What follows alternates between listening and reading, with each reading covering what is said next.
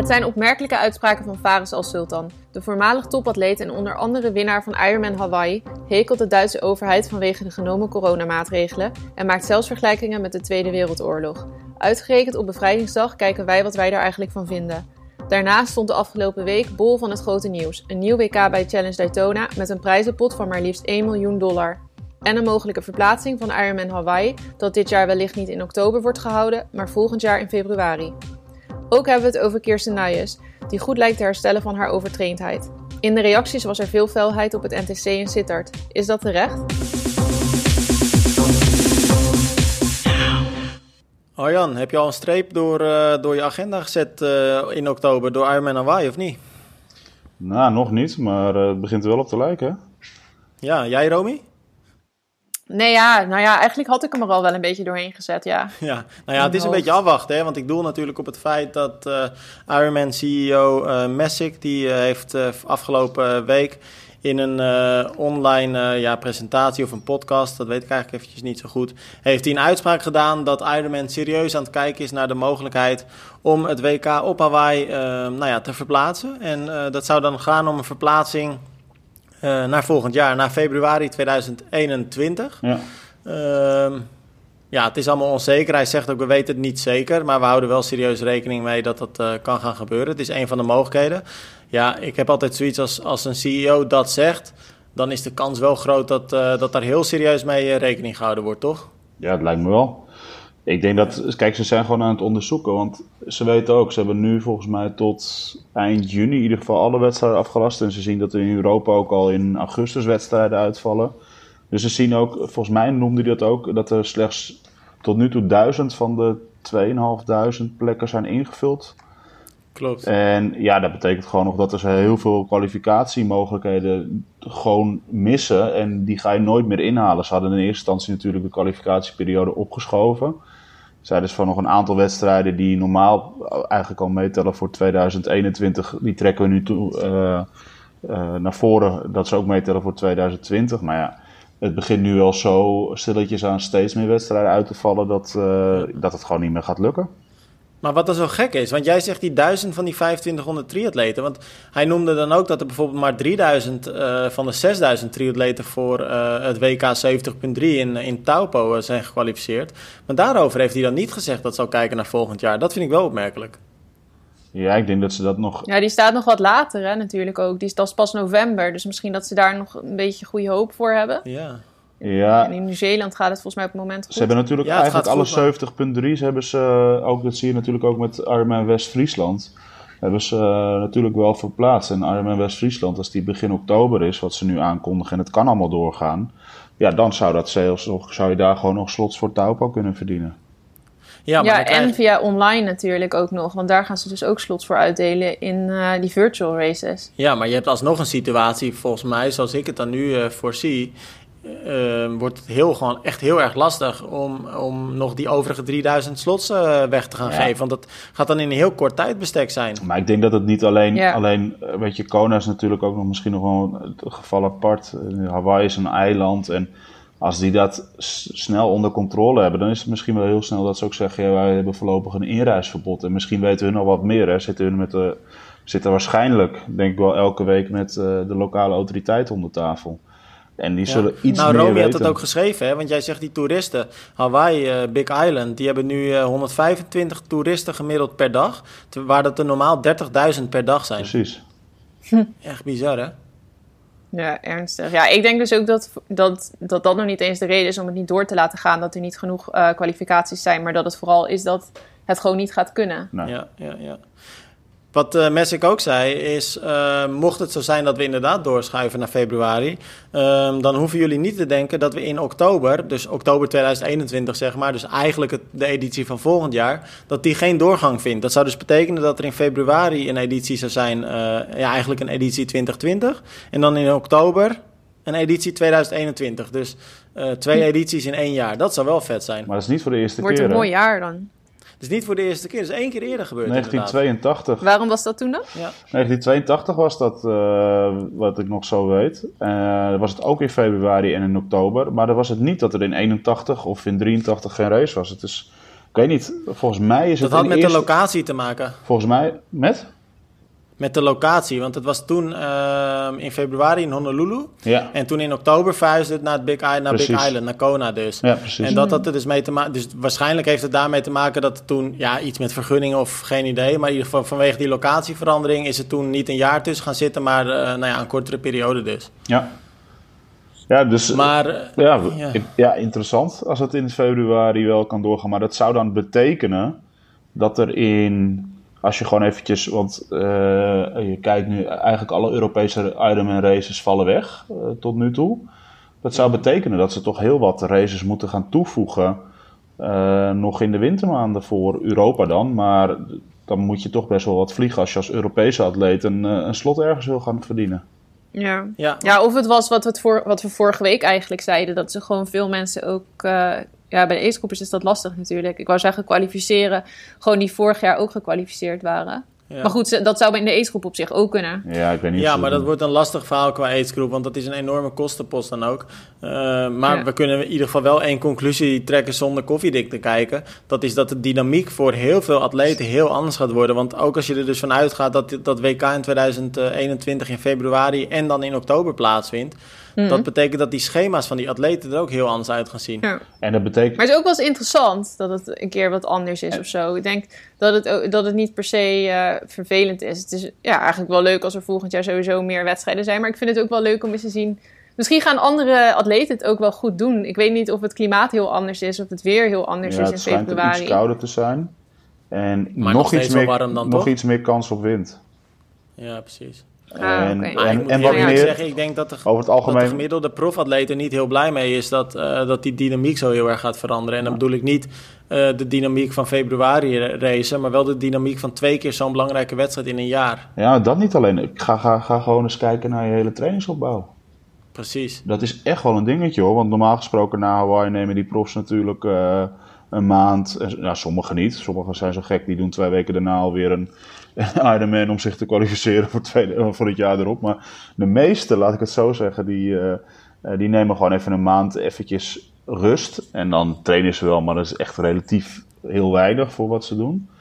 Uh, en daarna pakken ze het pas weer op. Maar hoe ga je dat nou doen? Want als je bijvoorbeeld in februari, begin februari dat hebt, nou ga je de hele maand februari daarna rust houden. Zodat je in maart weer uh, zeg maar gaat opbouwen. Maar dan heb je een relatief korte opbouwperiode. Het is, ja, ik vind het wel... Uh, En wat, hoe ga je het dan doen? Stel voor dat je uh, in februari in, bij de Ironman vierde wordt, ik noem even wat, in Hawaii.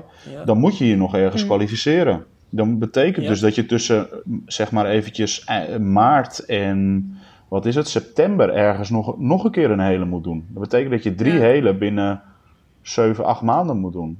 Op best wel hoog niveau. Het kan bijna niet anders dan dat ze daar een ander systeem voor gaan bedenken, want dat is gewoon bijna ondoenlijk. Ja, misschien gaan ze wel de P T O-ranking uh, erbij pakken. Ja, nou over de P T O-ranking uh, gesproken, dan maak jij dit keer een bruggetje in plaats van dat ik dat doe. Um, je zegt de P T O en we hadden het net over uh, het veranderen van de dynamiek van het, van het seizoen.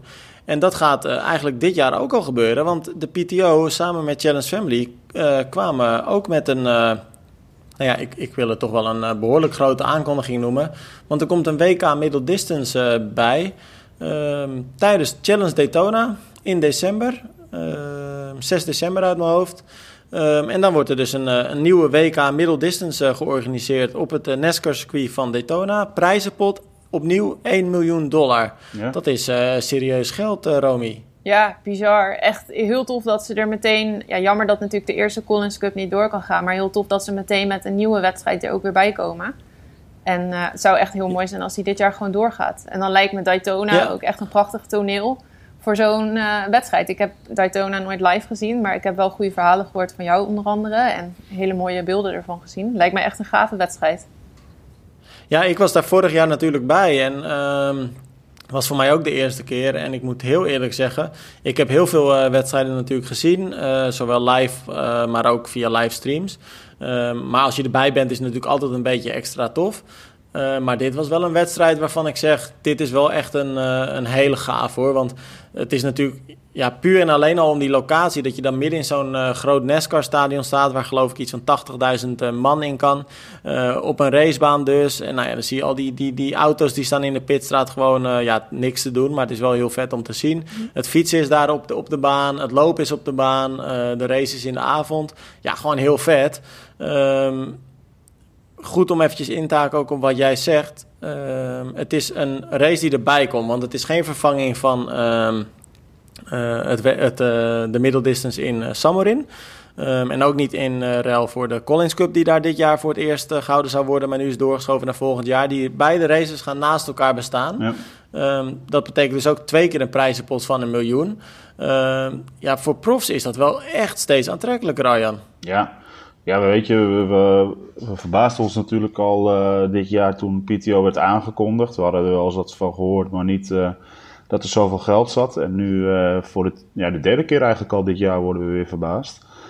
En ja, ik denk dat het go- uh, goed is voor de sport. En uh, het is ook heel vet wat je zegt. Ik denk dat er heel veel moois van te maken is uh, in Daytona natuurlijk. Uh, je hebt gewoon vaste camerapunten. Je kan daar heel makkelijk, denk ik, verslag doen van de race.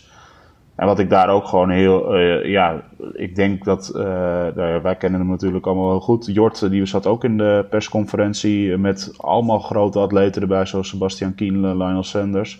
Uh, maar ook mensen van de P T O en Challenge Family. En die zei het ook, het is niet alleen de pro-race, het is uh, echt een family uh, event. En dat betekent dat er niet alleen uh, die mooie pro-race is voor de... Voor de Uh, voor die één miljoen te strijden, maar ook nog echt voor iedereen wat te doen is. En dat maakt het wel heel uniek, denk ik.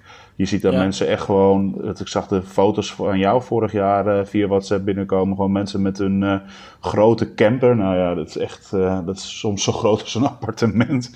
Zie je daar gewoon naartoe rijden. En dan uh, zitten ze daar gewoon het hele weekend. En dat is wel ja. heel gaaf. Nou, ik moet zeggen, want ik, ik heb toen ook die, uh, die triple, uh, hoe heet dat, Three Together heb ik toen gedaan met een, uh, met een challenge team ook. Ja. Uh, waarbij Richard uh, Swom, uh, Richard Belder ook, hè, race director van Challenge Almere natuurlijk. En uh, Christian, uh, die nu uh, de P- ook een gedeelte P R voor Challenge Family doet, uh, die uh, liep en ik fietste. En op een gegeven moment, en de Aids Group race, die fietst dan een gedeelte door, uh, nou ja, gewoon door, uh, door zeg maar het, uh, rondom de stad en het buitengebied. Maar dan ook iets van tien van de negentig kilometer fiets je dan op de baan. En op een gegeven moment kom je dan terug om, uh, om naar de wisselzone weer te gaan. En dan fiets je dat tunneltje weer in en dan rij je nog een ronde op, die, uh, op dat circuit. Maar dan voel je echt zo klein als je vanaf dat tunneltje dat, dat grote circuit oprijdt. Dat is zo vet. Ja, ja lijkt me echt gaaf. Uh, ja, ja. Maar ik ben benieuwd, uh, want waar heel veel... Uh, ik zat het een beetje... te kijken, de reacties onder de profs ook. En die deelden het massaal, moet ik heel eerlijk zeggen. Ja, vind je het gek? En, uh, maar ze zitten een weekje na uh, het W K in Taupo. Hè? We noemden het net al, Taupo oh, ja. eind november. Deze race dan zes december.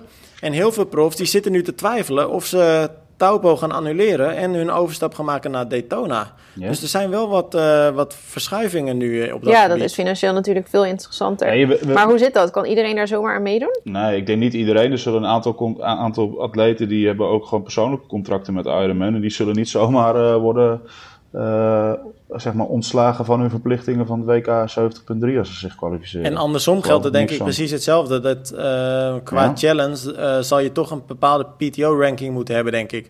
Want ze hebben echt de beste ja. van de be- beste atleten, zag ik uh, in dat persbericht uh, aan de start staan. Uh, klopt. En weet je, dit is, een, ik denk dat het is natuurlijk... We hebben natuurlijk in het begin van dat P T O natuurlijk uh, be- eigenlijk een beetje bekend werd uh, afgelopen jaar was dat ze een uh, overnamebod hadden gedaan op Ironman.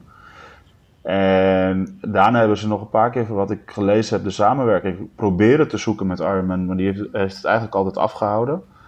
Um, en er is wel een, een samenwerking met Challenge Family ontstaan. En ja, weet je, tweehonderdvijftigduizend dollar in Taupo of een miljoen aan prijzengeld in Daytona. Ja, het is toch een gek jaar, ook voor de pro's. Waarschijnlijk, als ze beide wedstrijden kunnen doorgaan, met een hele dikke als, ja, dan denken die pro's waarschijnlijk ook wel, ja, hier kan ik nog een flinke boterham verdienen om een seizoen nog een beetje goed te maken. Zag je Kienle op die, op die livestream, wat hij deed toen hij hoorde ja, dat er een miljoen man. was? mooi man. Hoe heet dat? Deppen, toch? Deppen, hoe heet dat? Ja, Deppen. Ja, Ja, hè? Ja, zo met in ieder geval, hij ging ja. als, een, als een gek los op dat geld. Hey, maar um, los van dat geld en los van hoe sterk het deelnemersveld uh, ongetwijfeld gaat worden... Um, ik bekijk het heel anders ook. Als kijker, gewoon als fan van de sport... hou ik vooral uh, mijn vingers uh, gekruist... in de hoop dat die wedstrijden straks doorgaan. Want hoe vet is dat, hè? Dan heb je eind oktober echt een dikke Ironman race... Mm. En dan heb je een week later gewoon echt een super vette challenge wedstrijd. Ja, dan maakt het dan allemaal wel een beetje goed. En het mooiste zou nog... En het mooiste zou nog zijn, want het kan best wel... dat eigenlijk al die toppers aan beide races meedoen. Dan krijg je twee hele andere races. Ja. En dan de, en de, de krijg je in Daytona een race van degene die het snelste herstelt. Die, die wint hem. Maar dan heb je wel echt twee hele vette races nog om naar uit te kijken. Ja, maar dat is wel echt lastig hoor, Arjan. Want dan heb je het grote probleem, ja. de afstand. Want het is natuurlijk bijna niet te vliegen in een week. Ja, dan heb je echt ja het is wel te vliegen in een week, maar je hersteltijd is dan veel te kort. Ja, misschien dat we met P T O nog even lief moeten aankijken... dat ze privé het regelt. Ja, maar qua herstel... Wat, qua, qua tijdzone bedoel ik, hè? Dat, dat, dat verschil is dan nee, eigenlijk klopt. te groot in een week. Weet ik, nee, ik, ik snap wat je bedoelt, maar... het is ook meer gekkigheid. Maar weet je, het zou gewoon vet zijn als we gewoon nog twee hele mooie races... Ja. En uh, zeker nu, uh, waar we het net al over hadden... dat Hawaii misschien wel gaat schuiven... Uh, dat we in ieder geval ons kunnen gaan verheugen op twee hele mooie races nog eind dit jaar. Ja, ik hoop het, uh, ik hoop het ook.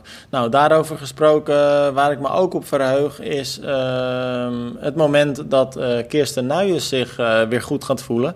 Um, en uh, Kirsten Nuyes is natuurlijk een uh, Nederlandse topatleten die zich uh, richt op het wat kortere werk. En uh, de reden dat ik hoop dat ze zich weer wat beter gaat voelen... is het feit dat zij, nou ja, ik geloof ruim een jaar geleden... te kennen gaf uh, op onze website dat ze eigenlijk zwaar overtraind was. Haar uh, hormoonbalans was helemaal uh, verstoord. Eigenlijk alles wat er uh, fout kon gaan, ging, uh, ging fout bij haar. En jij sprak haar toen, ja. uh, Kirsten, of uh, uh, Romy, jij sprak Kirsten toen. Mm. En um, zij uh, verliet toen ook het uh, N T C in Sittard om weer terug te gaan naar haar ouders. En mocht echt helemaal niet meer trainen. Moest echt volledig op de, op de halt gezet worden. En nu heb jij haar vorige week weer gesproken. Mm-hmm. Um, en het gaat al langzaam uh, een stukje beter, hè? Ja, ja ze, alleen al aan de telefoon klonk ze ook weer een heel stuk opgewekter. En vorig jaar is het voor haar natuurlijk uh, een, echt een klap geweest... dat je dan in één keer zo, uh, ja, zo'n grote stap terug moet doen. Want ze kon gewoon even niet meer trainen en moest echt herstellen. Is uh, inderdaad weggegaan uit Sittard en terug uh, naar haar ouders. Um, om te herstellen. En nu gaat het inderdaad een stuk beter. Vooral... Um, mentaal zei ze dat ze gewoon echt wel beter in haar vel zit. Dat ze zich weer gelukkiger voelt. Want uh, ja, dat zegt ze ook wel. In Sittard was ze gewoon echt niet gelukkig. En nu voelt ze zich gewoon weer beter op haar plek. En ze is ook haar trainingen langzaam weer op aan het pakken. Maar uh, fysiek is ze er nog altijd niet helemaal. Ze heeft uh, in februari vertelde ze heeft ze onderzoeken laten doen via de bond. Um, naar haar hormonen. Een hormoontest of zoiets.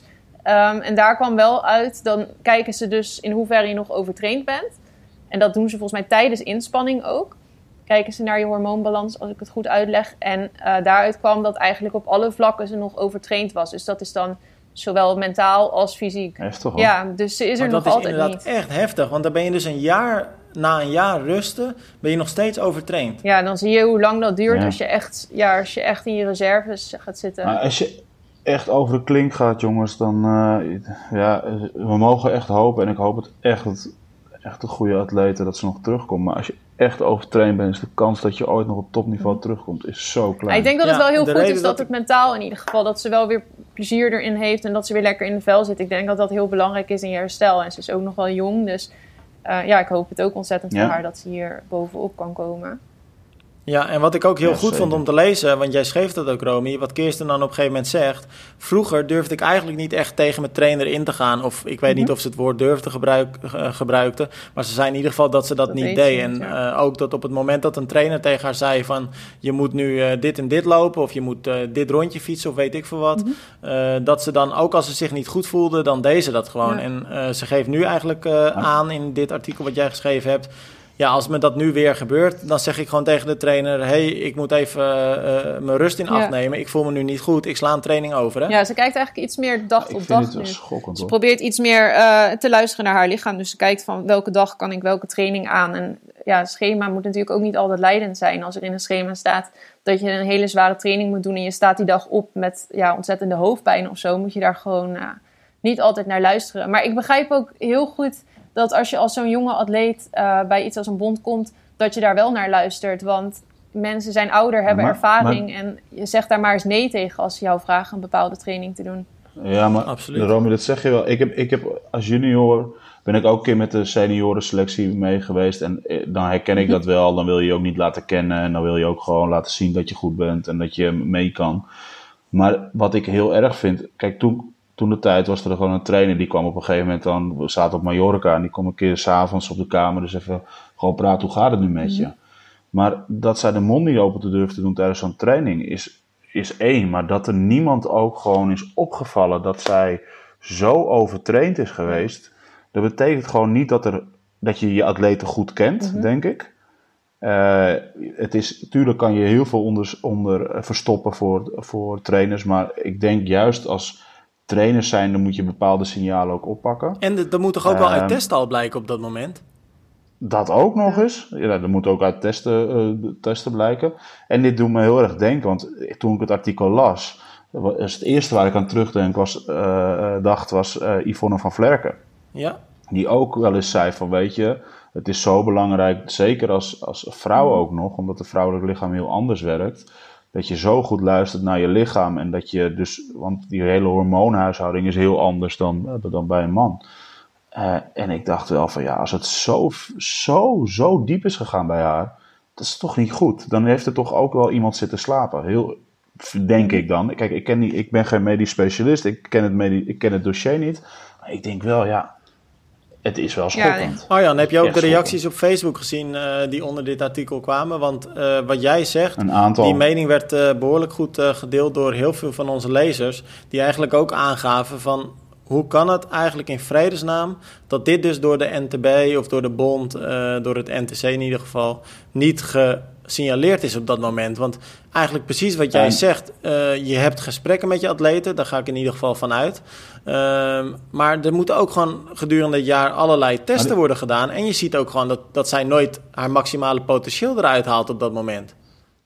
Maar dat deed ze overigens wel hè, op de, in dat jaar ja, voordat het gebeurde. Ja, want ze deed het wel goed. Dus ik, ik, dat, is een beetje, dat is wel een beetje dubbel. En kijk, uh, wat, nu ik, nu ik, volg ik normaal... even niet. Wat, wat deed ze wel dat jaar? Nou, ze deed wel het maximale eruit halen. Ik, ik weet nog dat ik dat uh, stond te speakeren. Uh, uh, nee, dat was in twintig achttien was dat in... Uh, oh, wat was dat nou ook weer? Ethiopië Woestwezel was dat. Mm-hmm. In België. En daar deed ze het hartstikke goed. Ja, maar ze had het hoogst... Nou, ik, ik durf eigenlijk mijn handen voor in het vuur te steken... dat ze het dus nog beter had kunnen doen. Mm. De resultaat was inderdaad heel goed. Waarschijnlijk wel. Maar waarschijnlijk ik, was het maar... niet haar maximaal haalbare. Nee, nee, waarschijnlijk had ze wel meer gekund. En uh, ik, weet je, het is, ik heb haar daarna nog even gesproken na de wedstrijd. Het is, het is ook wel een heel stil en timide meisje. En dat is gewoon Kirsten zoals ze is. Dus juist als trainer moet je volgens mij dan meer met haar gaan praten. En nog meer dan iemand die uh, bij wijze van spreken uh, uh, alles roept wat dwars zit. Die zelfs bij een poep en een scheet begint te roepen uh, dat er iets dwars zit. Moet je juist als trainer veel meer aandacht geven aan, aan dit soort uh, atleten... om meer te begrijpen wat er speelt bij zo'n atleten. Niet alleen in het hoofd, maar ook in het lichaam. Ja. Ja. Dat is zo belangrijk. Maar het is niet de eerste keer dat dit gebeurt. Dus ik, ik, ja, ik, binnen het N T C heb ik dan over. Ik, ik vind het wel, vind het wel heftig. Nou ja, en uh, wat jij ook zegt, maar laten we... ook hierin wel voorzichtig zijn wat we uh, zeggen. Want even vooropgesteld ook, Kirsten heeft zelf uh, geen kritiek geuit op het N T C. Ze heeft wel aangegeven nee, dat nee, ze daar nee. ongelukkig was. Maar we weten natuurlijk niet dat ze, of er uh, al dan niet uh, veel gesprekken met haar zijn geweest. Dat weten we niet. Maar wat jij zegt, dat valt mij ook een beetje op. En ik zie daarin ook wel een soort van... ja, constante lijn is dat er ja, best wel... Ook al, ook al zouden er, als er wel veel gesprekken zijn geweest, Tim... Heel, heel, heel, dan ben ik gewoon nog harder. Dan is het nog veel erger. Want dan zitten er helemaal de verkeerde mensen. Ja, maar het zou wel kunnen zijn dat zij... Uh, maar goed, dit is pure interpretatie... en ik ga er niet Spelen, vanuit dat ja. het zo is geweest. Maar zij zou natuurlijk ook een, uh, een rookgordijn opgehouden kunnen hebben. Hè? Van, dat, dat heel erg aangeven dat het goed met haar gaat. Dus dat, dat is, het blijft heel lastig inschatten vanuit, vanaf maar de zijlijn. Maar om het ook even nog... Uh, Tuurlijk, het is, het is heel makkelijk om te, te praten. Nemen, wat zei je om dan, dan ook nog Sorry. wat over... De bond uh, die leeft nu wel met haar mee met haar herstel, vertelt ze ook. Die proberen wel haar ook nu weer natuurlijk op de rit te krijgen. En die hebben dus ook geregeld dat zij... februari nog zo'n uitgebreide hormoontest uh, heeft gehad. Ja, maar dat is ook wel logisch, ja, Romy, dat, dat ze dat nu doen. Ja, maar er, is ook wel, er zijn dat ook wel eens discussies van... wordt er dan nog wel gezorgd voor een atleet zodra zoiets als dit gebeurd is? Maar in dit geval, ja, ze, ze kijken er niet helemaal van weg of zo. Er wordt wel iets aan gedaan. Ja, maar het is een, nee, maar vind... dit, is ook wel een, dit is ook wel een verhaal wat naar buiten komt. Precies. Ja. Dat... Er, zijn, er zijn ook wel genoeg verhalen die... En ik weet helemaal niet wat daar, wat daar is gebeurd. Dus ik kan daar, misschien is daar ook wel echt wel nazorg geweest. Maar er zijn ook genoeg verhalen van atleten die in één keer weg zijn... en waar je nooit meer wat van hoort. En die allemaal aangeven dat het daar echt heel verschrikkelijk is. En dat er... Uh, en dat, het, dat... En dat er off the record heel veel gezegd wordt... maar on the record helemaal niks wil ja, gezegd en wordt. Dat ze toch wel doodongelukkig uh, zijn geweest. Ja. Maar goed, dat vind ik, ik, best ik wel weet heftig. Niet, Arjan, misschien is en het ik, ook wel ik, een beetje ik, ik, de, de, de, de andere kant van topsport. Hè? Want of je nou, ik, ik denk niet zozeer dat het N T C uh, afhankelijk is. Ik denk dat het bij heel veel sport is. En um, de druk die met topsport komt kijken is natuurlijk best wel groot. Mm-hmm. En al die topsporters die aan de deur rammelen zijn jong, zijn uh, relatief onervaren... Uh, We ja. kunnen misschien ook nog niet zo heel goed voor zichzelf opkomen. Dus het is gewoon een hele kwetsbare groep. En ze willen allemaal zo maar, ontzettend graag dat je... Maar, de, juist, maar ik ben wel van mening, Tim, ik ben, ik ben het helemaal met je eens, hè. Maar ik ben wel van mening dat soort atleten, juist dat soort ongepolijste pareltjes... moet je heel erg tegen zichzelf ja, beschermen. Ja, nee, da, en dat ben ik ook, ook als ze maar blijven zeggen, het gaat goed, het gaat goed, mm. het gaat goed... dan laat je bijvoorbeeld zo'n jonge atleten zoals... Nou, in dit geval hebben we Kirsten als voorbeeld... Dan laat je haar niet uh, weken meetrainen met atleten die bijvoorbeeld al een trainingsverleden van tien, vijftien jaar uh, topsport hebben. Ja. Dan, dan moet je af en toe wat afschalen uh, bij zo'n atleten.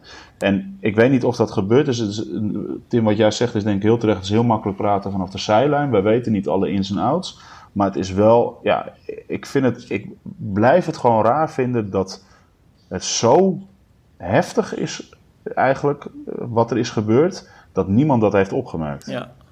Ik vind het in ieder geval heel belangrijk dat Kirsten weet dat dit niet um, haar eigen schuld is. Want ik kan me voorstellen dat ze nu het gevoel heeft van... ik, ik luisterde toen minder goed naar mijn lichaam. Maar uh, ik vind dat ze zichzelf dat niet kwalijk mag nemen. Want dat werd ook gereageerd op de post dat atleten daarin zelf ook een rol spelen. En natuurlijk is dat waar. Maar ik denk als je jong bent en zeker als je met mensen, als mensen jou trainen die al jarenlange ervaring hebben... Ja, ga die dan maar eens tegenspreken. Ga maar eens tegen hun zeggen dat je in twijfel trekt... dat het slim is om die dag uh, een snelle vijf kilometer te doen. Of ik zeg maar even wat, hè. Maar dan moet je wel echt uh, lef hebben om die tegen te spreken. Dus ja. ik, ja, ja, maar dat is ik precies, hoop heel dat erg is, dat denk ze inziet dat, is, denk dat ik, dat niet gek is. Dat zij luisteren.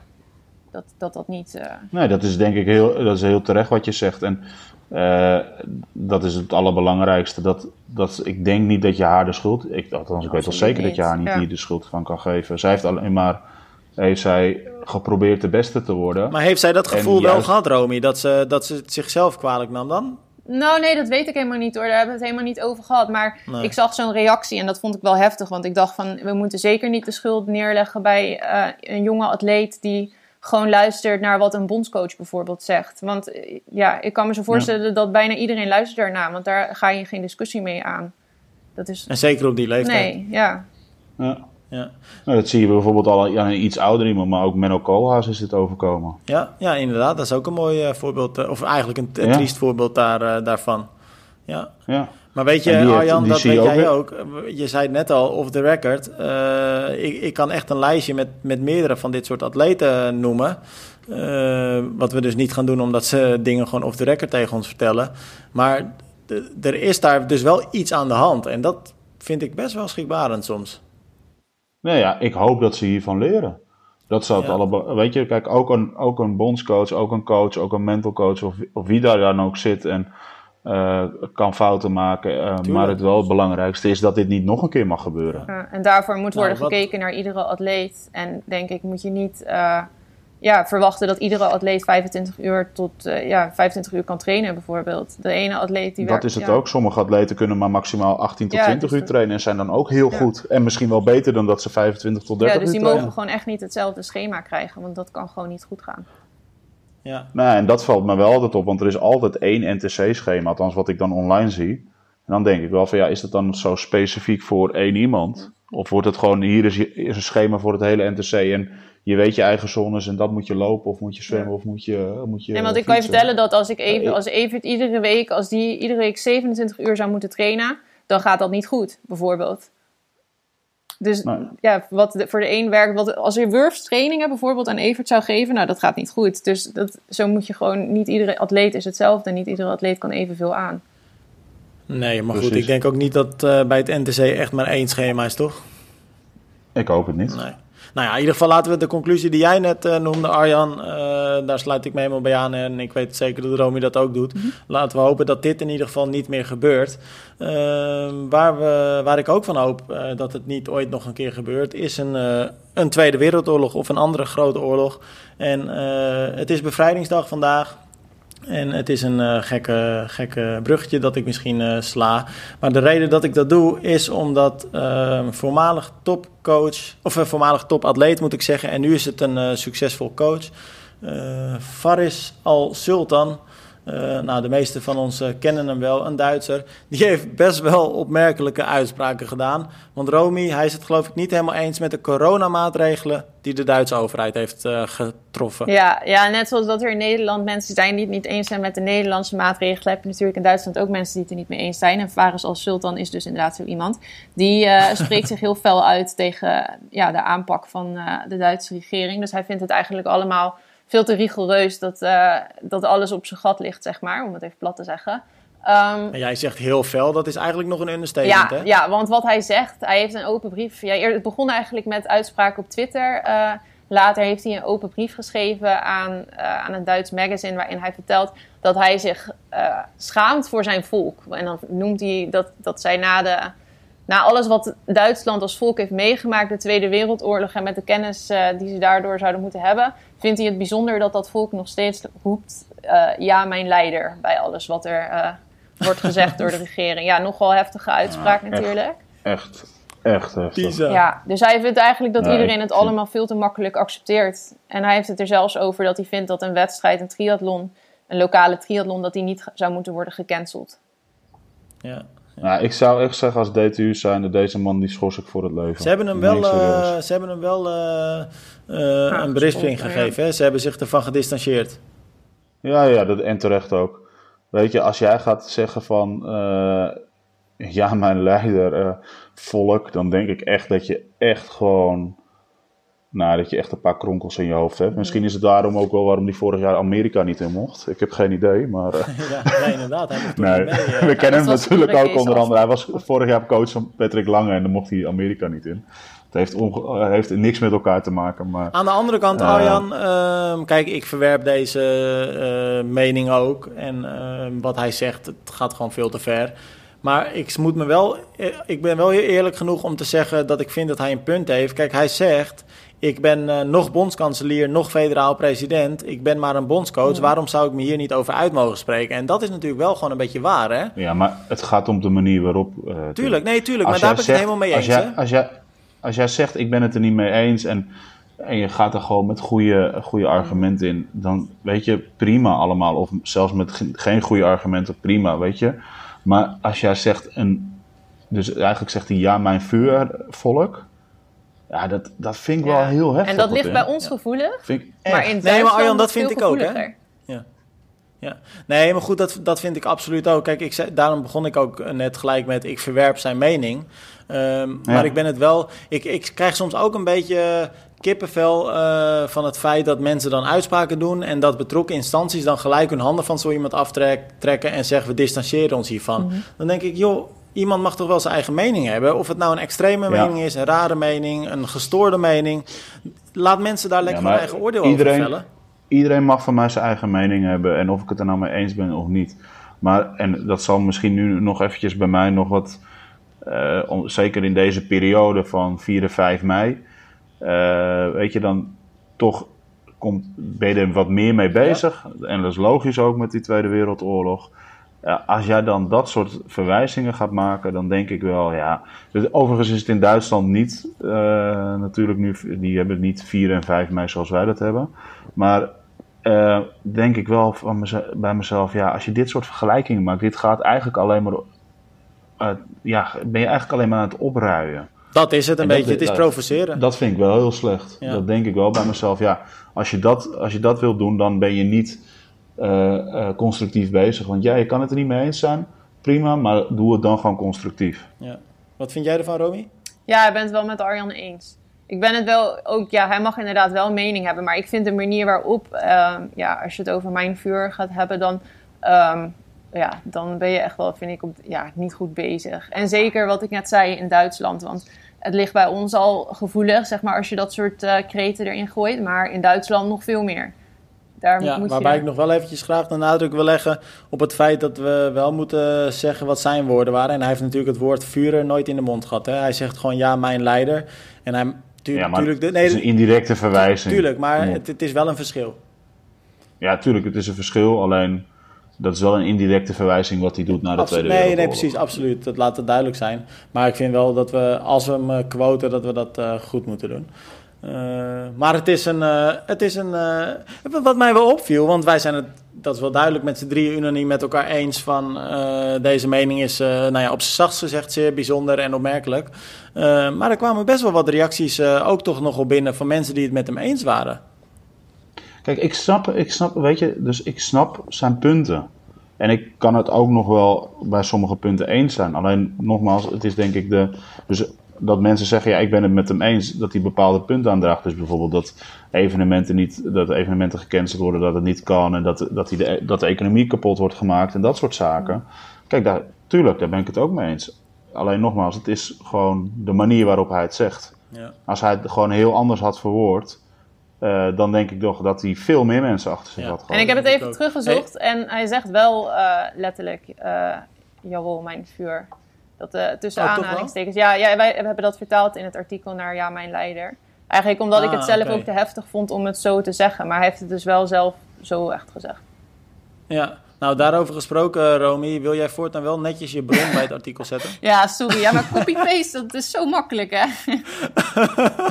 Ja, Arjan, ik weet niet of je het gezien hebt. Maar uh, nee. Romy kreeg uh, op Facebook weer de opmerking. Het zijn opmerkelijke opmerkingen, laat ik gewoon uh, eerlijk zijn. Dat uh, ze niet zomaar copy-paste moest doen. Want uh, dit was een artikel van een Duits uh, magazine. En uh, we hadden het blind gekopieerd. Dus had het wel netjes geweest als ze de bron zou ver- vermelden. Maar uh, ik geloof dat diegene niet helemaal helder was. Uh, want er staat gewoon heel staat duidelijk. Het toch precies, in? Het staat er heel ja. duidelijk. En ook heel duidelijk. En ik had trouwens ook een ander maar... artikel als uitgangspunt gebruikt eigenlijk. Maar dat moest ik helemaal precies. ombouwen, want dat was meer een blog. Dus uh, ja. als het al erop lijkt, dan is dat nog eens toeval ook. Want ik heb er een heel klein stukje uitgehaald, maar goed. Ja, ik vind dat wel grappig, want ik vind dat soort reacties altijd wel vermakelijk. Ja. Hoe dan ook, uh, over dit onderwerp gesproken. Gisteren de dodenherdenking was, uh, was bijzonder, hè? Zo op een lege dam. Ja. Hebben jullie het gezien? Heel raar. Echt heel gek. Ja. Ik vond het echt, ik kan nog meer kippenvel dan anders als je dan zo uh, die apart, lege hè? Dam ziet. Ja. ja, wel heftig. Wel confronterend of zo dan. Ja. Ik had zo een beetje te doen met dat meisje wat dat gedicht ja. voorlas. En, uh, want dan, dan, ja, dat is natuurlijk een hele eer dat je dat mag doen. En ja. dan doe je het uitgerekend in een jaar dat er niemand op de dam ja, staat. Ja, dat dacht ik ook aan. Het lijkt me eigenlijk ook maar nog we, veel enger. Maar wel, ja.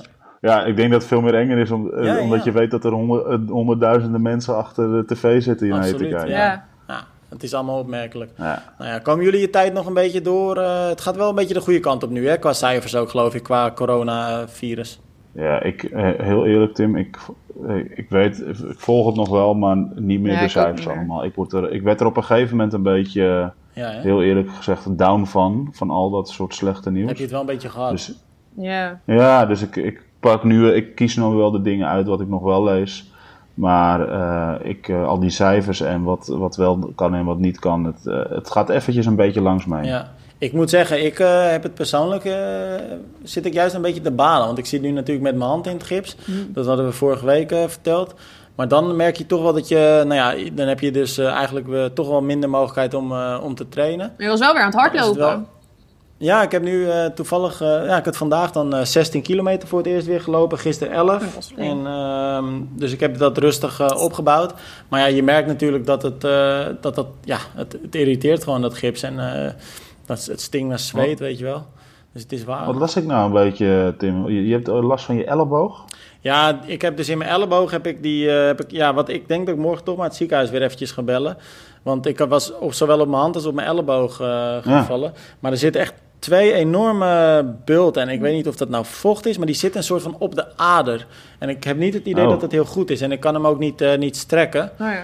En ze hadden vorige week, toen ik het gips uh, liet, uh, opnieuw liet zetten... toen zeiden ze, nou, als je over een week nog last hebt van die elleboog... bel ons dan even. Ja. Dus dat ga ik morgen ja. maar even doen. Weet je, ja. nou, klote man. Ja, en dan met typen is ook waardeloos. Maar wat ik gewoon vooral vervelend vind, dan is het nu mooi weer. Dan uh, kan je lekker een beetje lopen en dan... gaat het net niet zoals je het wil. Dus dat is wel even balen. Maar uh, nou ja, ik ben dan uiteindelijk al wel lang blij dat ik weer uh, in ieder geval iets kan doen. Je hebt wel een mooi blauw gips. Uh, ja, stoer wel, hè? Ja, dat is wel vet. Nog een paar handtekeningen verzamelen het... en dan uh, ja, kunnen bewaren. Ik had het... Ja, ik kan wel. Dat, dat kan ik wel doen. Hè? Dat we van alle Nederlandse topatleten een handtekening erop laten zetten. Dat is wel een heel klein stukje gips, hoor. Ja, ja, ja. Maar zoveel veel Nederlandse topatleten zijn er ook niet. Ja, je hebt nul handtekeningen nodig. Oh, het wordt tijd om deze podcast ja, af te sluiten. Nee, dat was gekkigheid. Dat was echt gekkigheid. Nou, laten we hem inderdaad wel afsluiten. Oh. Het was wel weer een, uh, leuk om jullie eventjes te spreken op deze manier.